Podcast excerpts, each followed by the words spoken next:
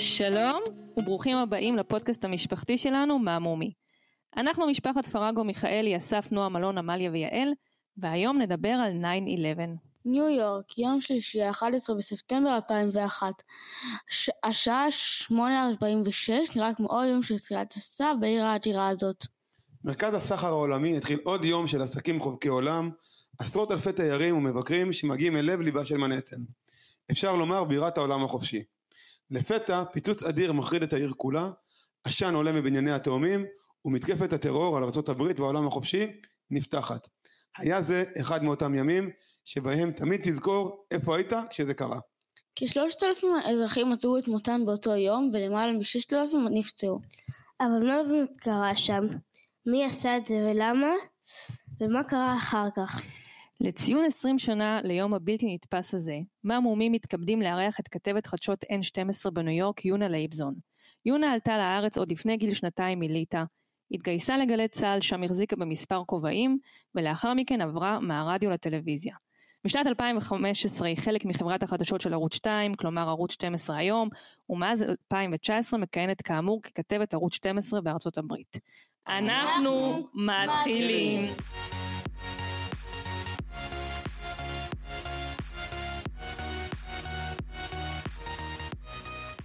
ברוכה הבאה יונה לייבזון. תודה רבה שאתם מארחים אותי בפודקאסט המשפחתי הנהדר שלכם. שאלה ראשונה כרגיל אצלנו, תציגי את עצמך למאזינים שלנו. אה, אז כמו שאמרתם, קוראים לי יונה לייבזון, אני בת 32, אה, אני שליחת חברת החדשות בארצות הברית. אה, אני עושה את זה כבר כשנתיים וחצי. לפני זה הייתי כתבת רווחה בערוץ 12, הגשתי את הפינה ערך מוסף ביחד עם עמליה דואק, ולפני זה הייתי הרבה שנים בגלי צה"ל, בתפקיד האחרון, בזה שעשיתי הכי הרבה זמן, הייתי כתבת כלכלה, ערכתי יומני בוקר גם. אמ, והנה אני חוזרת איתכם שוב למדיום האהוב והרדיופוני שכל כך קרוב לליבי. אם ננסה לשחזר באופן הכי ריאליסטי, מה בעצם קרה באותו בוקר של ה-11 בספטמבר 2001, בין השעה 8 ל-10 בבוקר שעון ניו יורק? אז אלה בערך שעתיים וחצי שיש הרבה מאוד התרחשויות, כולן מתוכננות היטב מראש, והן תופסות את ארצות הברית בתדהמה. זה מתחיל אה, קצת לפני השעה תשע, כשבעצם מטוס נוסעים מתרסק במגדל הצפוני, אה, במגדלי התאומים, מגדלי הסחר העולמי, ובהתחלה לא כל כך ברור מה קורה, לא לאנשים שנמצאים בתוך הבניין, לא לכוחות שמגיעים לשם, לא לאנשים מסביב. בהתחלה זה נראה שמדובר בתאונה. Um, הרבה פעמים, אפילו לי יצא להיות כאן בניו יורק בשנים האחרונות, יש תנועה ערה מאוד של כלי טיס, גם של מסוקים, משהו שחשבו שאולי קורה מהסוג הזה. כשיש אנשים, על בסיס דברים שקרו בעבר ועל בסיס מה שאנחנו נגלה בהמשך שכבר מבינים, כי בשלב הזה כבר היו כמה מטוסים חטופים באוויר, כולל חוטפים שמודיעים ברשתות הקשר שהם חטופים, שמדובר במשהו יותר דומה לפיגוע טרור, ובעצם הרבה מאוד כוחות מגיעים לשם, מי שנמצאים במשרדים עצמם, אה, מתחת לקומה 99, אה, בעצם הבניין פגע בין קומה 99, המטוס פגע בין הקומה 99 ל-103, מתחילים במהירות לרדת למטה. במזל, זאת לא הייתה עדיין שעה מאוד מאוד עמוסה בבניין, כי לפני השעה תשע יש אנשים שרק מגיעים לעבודה בשעה תשע, זאת אומרת, יכול היה להיות מצב הרבה יותר גרוע. בשעה אה, תשע ושלוש דקות מתנגש עוד מטוס בבניין הדרומי, ואז כבר ברור למי שעוד חשב שלא מדובר בתאונה, שיש פה משהו מעבר לזה.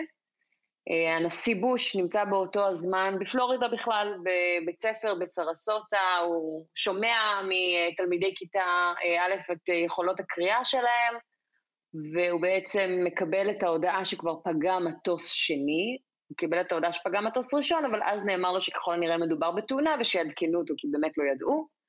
אמ, ובשעה תשע וחצי הוא נושא נאום לאומה, הייתה הרבה מאוד ביקורת על זה שהוא נשאר דקות ארוכות עדיין בתוך הכיתה, אפילו שהוא ידע שכבר שני מטוסים נפגעו, ובעצם הוא כבר מדבר על מתקפה. ממש קצת אחרי שהוא מסיים את הדברים שלו, יש פגיעה נוספת של מטוס שלישי בפנטגון, אה, זה בעצם משרד הביטחון האמריקאי, אותו מבנה מחומש אה, שנמצא אה, בפאתי וושינגטון די.סי, ובשעה עשר ושבע דקות מתרסק עוד מטוס בפנסילבניה. זה מטוס שחוטפיו רצו לפגוע איתו בבניין הקפיטול או בבית הלבן, אבל אנשים שהיו על המטוס הבינו שמדובר בחטיפה, זה היה בשלב מאוחר יותר, אז כבר שמעו מה קרה בבנייני התאומים, אה, כבר הצליחו להשיג קשר ובעצם מנעו ממש בחייהם גם אה, את הפגיעה והסיטו אותו לשדה הזה בפנסילבניה. אה, כשחצי שעה לפני זה, כן, ממש בשעה עשר, הבניין הדרומי קורס, זה הבניין השני שפגעו בו, הפגיעה של המטוס הייתה בקומה נמוכה יותר, ולכן המשקל היה גדול יותר, אז אפילו שפגעו בו אחרי, הוא הבניין הראשון שקורס, בשעה 10:28 הבניין הצפוני קורס, ובעצם אנחנו מדברים פה על כשעתיים וחצי, כל כך הרבה אירועים שמתרחשים במקביל, ומשהו שנראה כמו איזה תסריט של אה, מלחמת אה, עולם נוספת שנפתחה בארצות הברית. עכשיו, אם אנחנו צריכים לתאר את קבלת ההחלטות, דיברת על זה בקצרה, של הממשל האמריקאי ב-72 השעות הראשונות אחרי הפיגועים. מה בעצם אפשר להגיד על זה? קודם כל שאנשים היו בהלם. הכשלים, כפי שהם התבררו אחר כך, אבל גם מובנים מאוד בזמן אמת, הם, היו רבים. קודם כל, העובדה שלקח דקות ארוכות עד שהבינו, כשכבר בשטח ידעו, זאת אומרת, בשדה התעופה בבוסטון, בלוגן, משם מצאו שתי טיסות חטופות, כבר ידעו שמדובר בחטיפה, כבר הבינו את זה, אבל עדיין הדרגים הבכירים ביותר לא ידעו על זה, הרשויות לא ידעו על זה, אחת עם השנייה. אני לא מדברת רגע על המודיעין שלפני, שזה כשל אחר, אני מדברת ממש באותו הרגע, לקח הרבה מאוד זמן למידע להגיע ולזרום, כמובן הרגע הזה של הנשיא שלא רואים אותו הרבה באותו היום, גם שלוקח לו כמה דקות, זה מייצר תחושה מאוד גדולה גם של חוסר ביטחון. אה, הנשיא נמצא באותו זמן אמ, בפלורידה, הוא רוצה לחזור לוושינגטון, כשמתקשרים אליו מהבית הלבן ואומרים שהפעילו נוהל, שבו נוהל למצב חירום, שבו בעצם יש מטוסים שחגים מעל למקרה וכל אמ, ארצות הברית תושמד, אז שיהיה ממש חפ"ק שנמצא באוויר, זה ממש תרחיש אה, יום הדין, כן? שהוא לא יכול לחזור לוושינגטון, כי כרגע התרסק מטוס אה, שיועד להיכנס לתוך הבית הלבן, וזה מקום ממש לא בטוח לא. סגן הנשיא, כל חברי הקבינט הבכירים, כולם נמצאים בעצם בבונקר מתחת לבית הלבן. זה, זה דברים שלא היו מעולם בארצות הברית בהיקף הזה, שכל הפקודות הללו מופעלות, אז יש הרבה מאוד בלאגן. אז לא רואים את הנשיא, כי הנשיא או שהוא נמצא על איירפורס 1, אה, הוא לא יודע אפילו לאן נוסעים, הטייס הוא זה ש... היחיד שיודע כדי למנוע מצב שבו אפשר איכשהו יהיה ליירט את המטוס. ואחד הדברים המדהימים ששמעתי ממי שהיה אז דובר בית הלבן, ארי פליישר, זה שהוא סיפר שהחשש והתדהמה היו כל כך גדולים והשמועות היו רבות. אה, עכשיו אנחנו יודעים להגיד שארבעה מטוסים חטופים, בזמן אמת דיברו על שמונה, דיברו על עשרה, הדברים השתנו כל הזמן, לא הצליחו להשיג קשר עם המטוסים. היה בלאגן גדול מאוד, אה, וזה אחד מהכשלים באמת, אותו בלאגן ש, ש, שהיה ושלא, אפילו כשהבינו כבר שיש אירוע גדול שאף אחד לא תפס שליטה. אה, ו...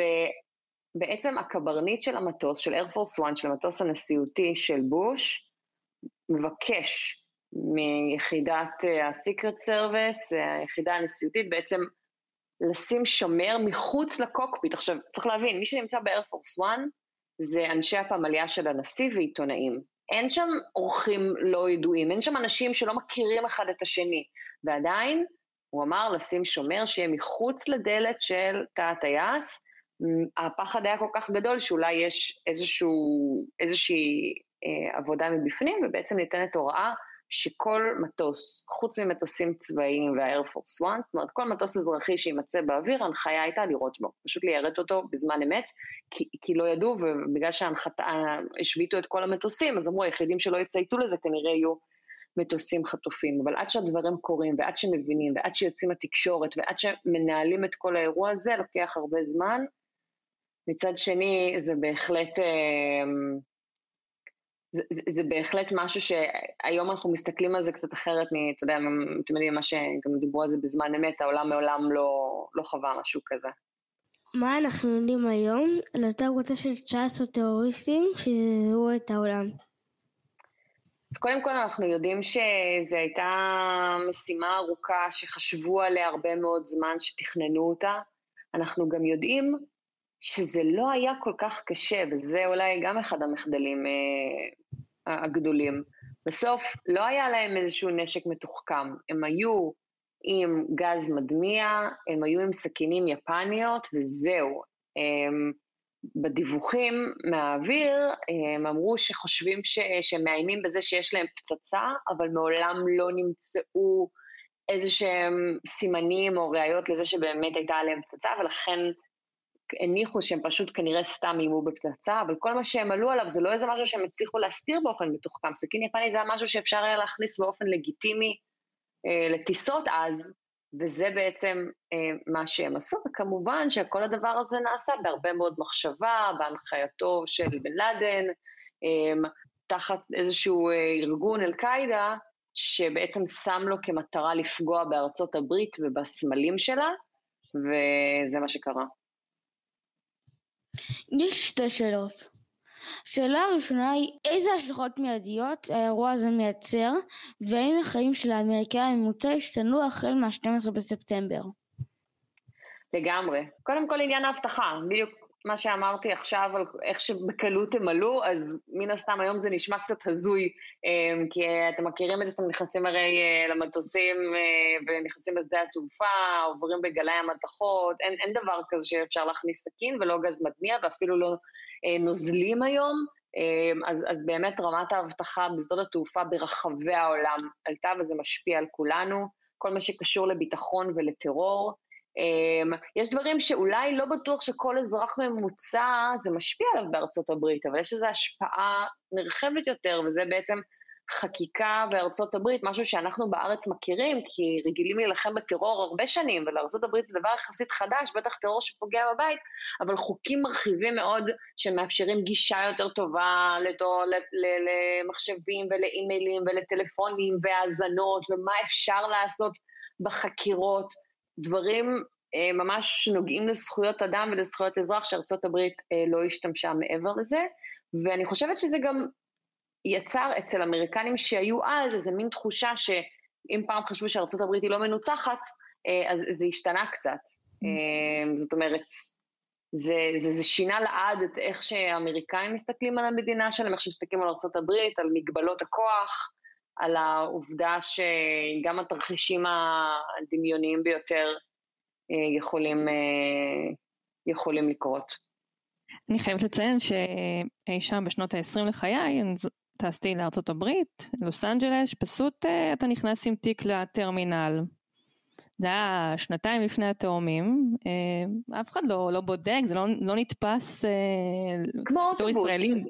לגמרי, כן, ממש כמו הם גם עושים קצת פנימיות, כאילו זה לא צריך כאילו כל כך חוכמה גדולה להכניס סכין יפני, פשוט אף אחד לא, זה בכלל לא פותחים לך את התיק, אה, המושג הזה של לפתוח תיק זה לא קיים. ארצות הברית יש לו צבא חזק, מאוד חזק, ומאז וייטנאם אני חושב לא היה לו איזו מלחמה רצינית. אז איפה היה הצבא וחיל האוויר כשמטוס טס לכיוון מגדלי התאומים? איפה הצבא היה?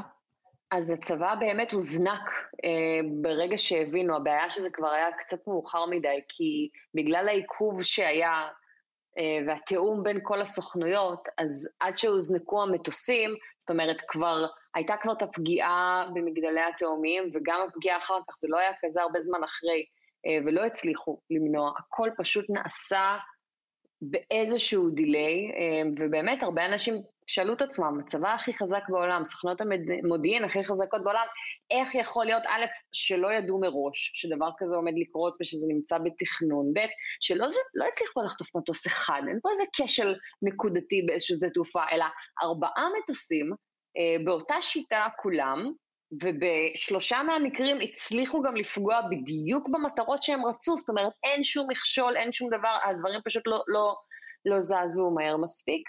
ואגב, מי שנחשב כדמות האחראית באותו יום, היה דווקא ראש עיריית ניו יורק אז, רודי ג'וליאני, כי בהיעדר דמויות אחרות, ושלא רואים מספיק את הנשיא, ושכל היתר גם נמצאים בבונקר, הם לא יכולים כל כך גם להיראות באופן ציבורי, וכל מה שרואים כל הזמן זה רק את התמונות של השטח, של אנשים מבוהלים, לא של איזשהו גורם בעל סמכות, אז רודי ג'וליאני תפס את המקום של המבוגר האחראי כראש עיריית ניו יורק, ודאג להרגיע ולהבין שצריך להחזיר את העיר, אה, את העיר חזרה.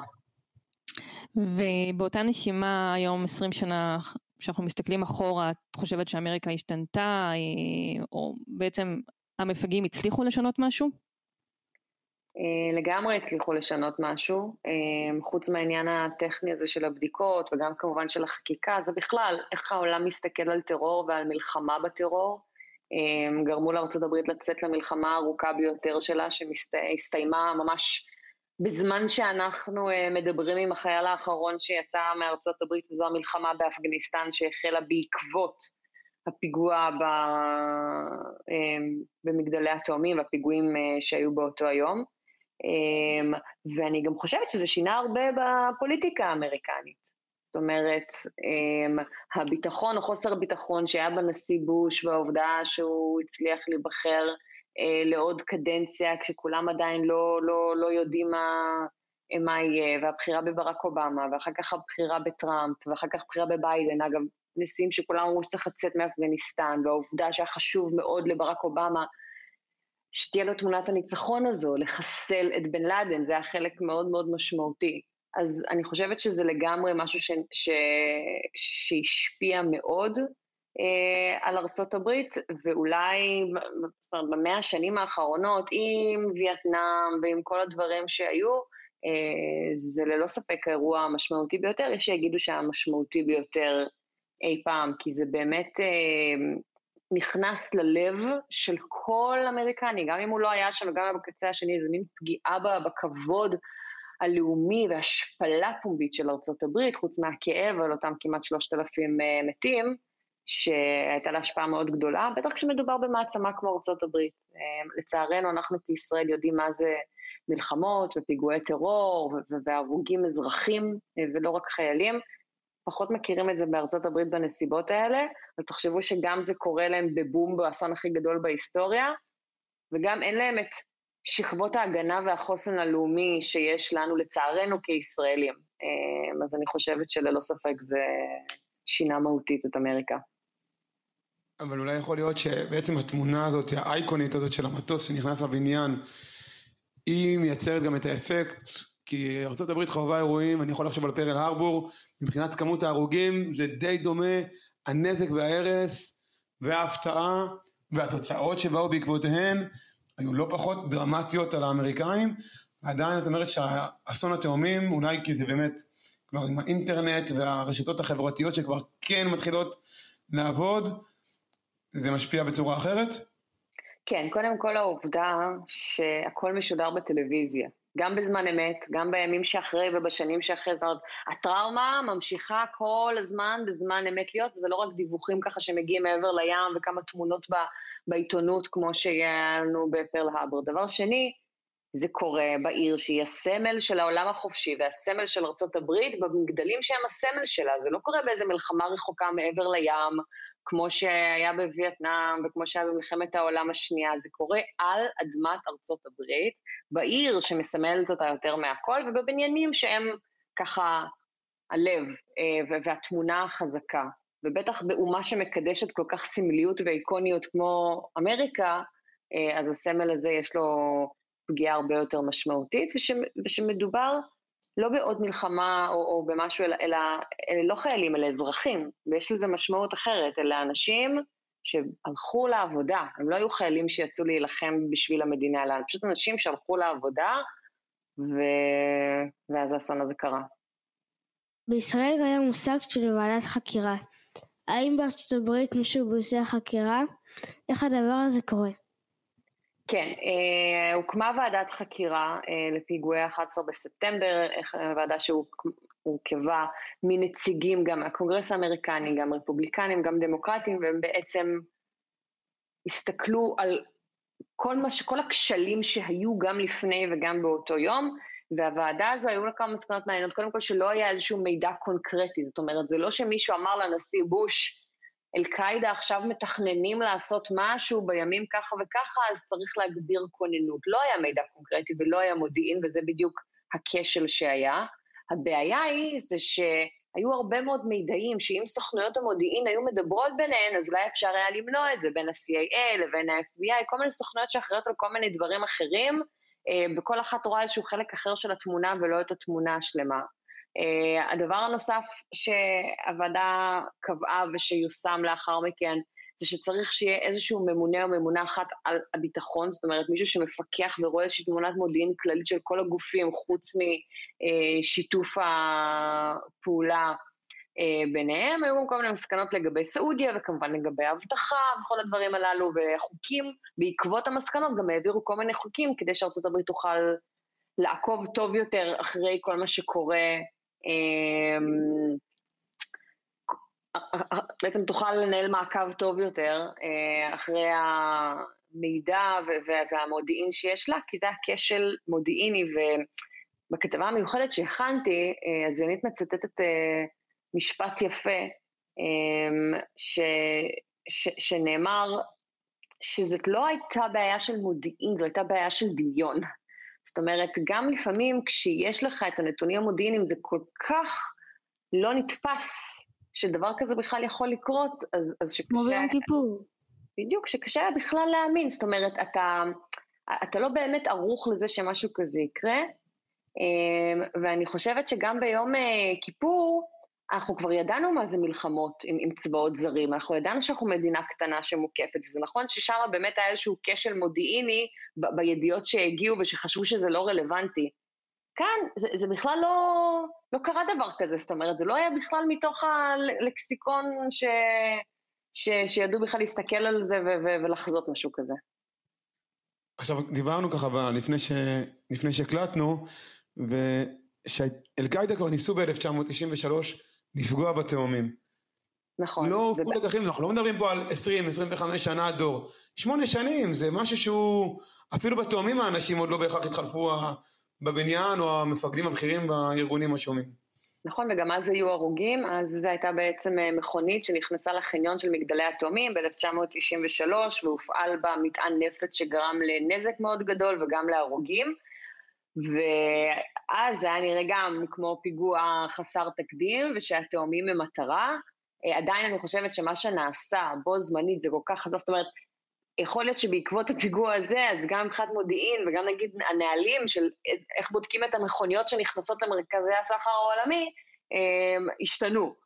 אבל אה, מפה ועד חטיפת מטוסים ומה שקורה בנמלי התעופה. מצד שני, וזה קורה לי הרבה שישראלים שמסתכלים על זה, והסתכלו על זה אז אמרו, כאילו, ברור שזה יקרה, זה רק עניין של זמן. זאת אומרת, הרבה פעמים קורה לנו כישראלים שאנחנו מסתכלים על רמות אבטחה, נכון, גם היום שאנחנו מסתובבים בחו"ל, זאת אומרת, לפני הקורונה, ואז אנחנו אה, רואים איך זה יכול להיות שלא בודקים לנו פה את התיק, ואיך זה יכול להיות ש, שכל כך הרבה אנשים נכנסים והם בקושי בכלל מסתכלים עלינו, אז... אה, לגמרי. האמת, יעל ואני היינו בגרמניה, לפני ה Christmas, לפני ארבע שנים או חמש שנים, משהו כזה. כזה. והיה כבר פיגועים באירופה, ואמרנו לא יכול להיות, משהו פה לא הגיוני, חזרנו הביתה, השבוע אחרי זה, באמת באותם שווקים בברלין, אכן היה פיגוע. אז אי אפשר להגיד שזה מנותק מהמציאות לגמרי. אני קצת, יש לי גם אה, פחד אה, מטיסות, אני כל הזמן עושה את החישובים האלה, הם יצחקו, אבל כאילו אני מסתכלת על אנשים ואני אומרת, יואו, לא בודקים מספיק טוב וזה, זה לא כמו אצלנו. לגמרי, אבל אנחנו זוכרות את התקופות שבאוטובוסים בזמן האינתיפאדה היה מאבטחים בחלק מהמקומות, מאבטח בכניסה לכל אוטובוס. בניו יורק אפילו כשאנחנו נכנסים לסאבווי, כל כך הרבה תחנות, אין אה, אבטחה ושמירה בסאבווי, ובטח שלא בודקים תיק, כן? כאילו, טפו טפו אני אומרת, אבל זה, זה, זה, זה באמת תפיסה אחרת של ביטחון, וגם הגודל של ארצות הברית, וזה אני כל פעם מבינה כשאני גרה פה, וסתם זה ככה כנקודה בצד, יש דברים שארצות הברית לא יכולה לעשות בגלל הגודל שלה, ולכן היא צריכה לעשות את זה רק באופן מדגמי. זאת אומרת, יש דברים, בארצות הברית אי אפשר בכניסה לכל תחנת רכבת ברחבי ארצות הברית לשים אבטחה, כי זה, זה המשמעויות של זה בשביל מדינה כזאת ענקית, לא בשביל מדינה כמונו של אה, תשעה מיליון אה, איש, אה, היא משמעות אחרת לגמרי, וזה משפיע גם על קבלת ההחלטות, איך שהמדינה נראית, ולכן עקבים יותר על יותר מודיעין, שיטות יותר אגרסיביות כדי למצוא מודיעין אה, שיותר דומות ככה למה שנהוג ב- ב- בישראל. אה, לשים יותר דגש על איך מונעים את זה, אה, ולא רק על, זאת אומרת, למנוע את זה מראש, והכל מאוד מרושת במצלמות, ולא רק הפתיחת תיקים והשיקוף וכולי. מאז האירוע עברו עשרים שנה. עבור הדור שלי, מה המשמעות שלו? אז קודם כל זה באמת הסיפורים, אה, ולדעת שמשהו כזה קרה, זה באמת אירוע שהוא פחות משהו שזוכרים, אלא משהו שהוא אה, היסטוריה, אבל שההורים זוכרים ויודעים לספר. ואני חושבת שהמשמעות היא שבאמת קרו דברים ויקרו דברים שנראים לנו דמיוניים ובלתי אפשריים, אה, והם לא תמיד ככה. אה, וזה באמת איזשהו מין אה, מסקנה כזאת, גם אה, בכלל, מכל האירוע 20 שנה אחרי, אה, שיש גם מגבלות לכוח, וגם המדינה הכי חזקה בעולם, אה, אפשר לפגוע בה בבטן הרכה, אה, ושחשוב שיהיה שיתוף פעולה בין הגורמים, ושיהיו גם ככה מחשבות שונות וכל מיני איפכא מסתברא, כי זה נכון לגבי התאומים, זה נכון לגבי כל חקירות שעשו על כל הכשלים המודיעיניים, אי פעם. אה, הרבה פעמים זה לא עניין של המידע לא היה, אלא איך, איך התייחסו אליו, איך פענחו אותו ואיך קראו אותו וכמה אנשים אה, נחשפו אליו. אמ, ודבר נוסף, שאני חושבת שהוא אולי ככה באמת, שאותי הכי ריגש, כי אני חשבתי כל הזמן לא רק על האנשים שפשוט היו שם ובאו לעבודה, אלא על כל אה, כוחות החילוץ הכבאים, השוטרים, הרבה מהם מתו, חלקם גם אלה שלא אה, סובלים מנזקים של מחלות קשות אחר כך, גם בשנים שאחרי, שביודעין נכנסו למקום שהם יודעים שיש מצב שהם לא יצאו ממנו בחיים. וזה לא, הם לא חיילים, כן? הם, הם אזרחים, וזה נכון שהם כאלה שמשרתים את הציבור, והם נמצאים במקומות מסוכנים, הם מכבים שרפות, אם זה שוטרים שנמצאים, כן, בשכונות הכי קשות ואלימות ומסוכנות בניו יורק, ועדיין, הם נכנסו לבניינים שיודעים שיש סכנת קריסה, שיודעים שבפנים יש אש מטורפת, כדי להציל כמה שיותר אנשים, אה, ובסוף לצערנו נקברו אה, תחת ההריסות כשה, כשהבניינים קרסו, וזה באמת איזשהו אה, אומץ וגבורה שהם ככה עושים לי צמרמורת באמת עד הרגע הזה. איפה את היית שמגדלי התאומים קרסו? אז אני הייתי בת 12, אמ, והייתי בבית, וסבא שלי, שעבד אז במנהטן, אה, התקשר ואמר שפגע מטוס, אה, ושהוא לא נמצא שם באזור, ושהכול בסדר, ושיכול להיות שהקווים יקרסו. זאת אומרת, עוד לא הייתה אז איזה פאניקה, אלא הוא רק התקשר וככה, רק רצה שלא נדאג, כי עוד לא משל טלפונים סלולריים אז, ושנדע שהכל בסדר איתו. ואז הדלקנו טלוויזיה, ואני ממש זוכרת, היינו בחדר שנה של ההורים שלי, הייתה טלוויזיה קטנה כזאת, 14 אינץ', מאלה שפעם כולם היו קונים בדיוטי פרי, אמ, ופשוט צפיתי בזה עם אימא שלי בשידור חי, אמ, ממש ב... במטוסים, אה, לא במטוס הראשון מן הסתם, אבל התמונות האלה שחוזרות אחת על השנייה של, ה, של המטוס השני כבר פוגע, ויש לי משפחה בארצות הברית, ודודה שלי התקשרה ואמרה, זהו, זה סוף העולם, זה, זה סוף העולם. זאת אומרת, אה, היא מעולם לא גרה בארץ, אני עליתי לארץ, היא ישר עברה אה, לגור בארצות הברית מליטא, היא לא, לא, פעם ראשונה, זאת אומרת, כשאני מדברת על הטראומה הזאת, זה, זה, זה, היא ממש הייתה בטראומה, זו פעם ראשונה שקורה משהו כזה, והביטחון הכי בסיסי שיש, הביטחון הזה אה, פשוט כזה התפוגג, אה, התפוגג ברגע. ובאמת, אין לתאר, אני הרי עשיתי פרויקט אה, של כמעט 40 דקות במהדורה המרכזית, עכשיו על ה-20 שנה, וצפיתי בשעות על גבי שעות של חומרי גלם, גם מחו"ל וגם שלנו, של השידורים. וזה פשוט, באמת, אי, אי אפשר לתאר במילים את מה ש... מה עובר בגוף כששומעים אותם ברגע האמת ולשמוע את, את הפחד המטורף הזה של אנשים מנוסים שהרבה שנים עובדים בהגשת חדשות ולא לא יכולים לדמיין את מה שהם אה, משדרים.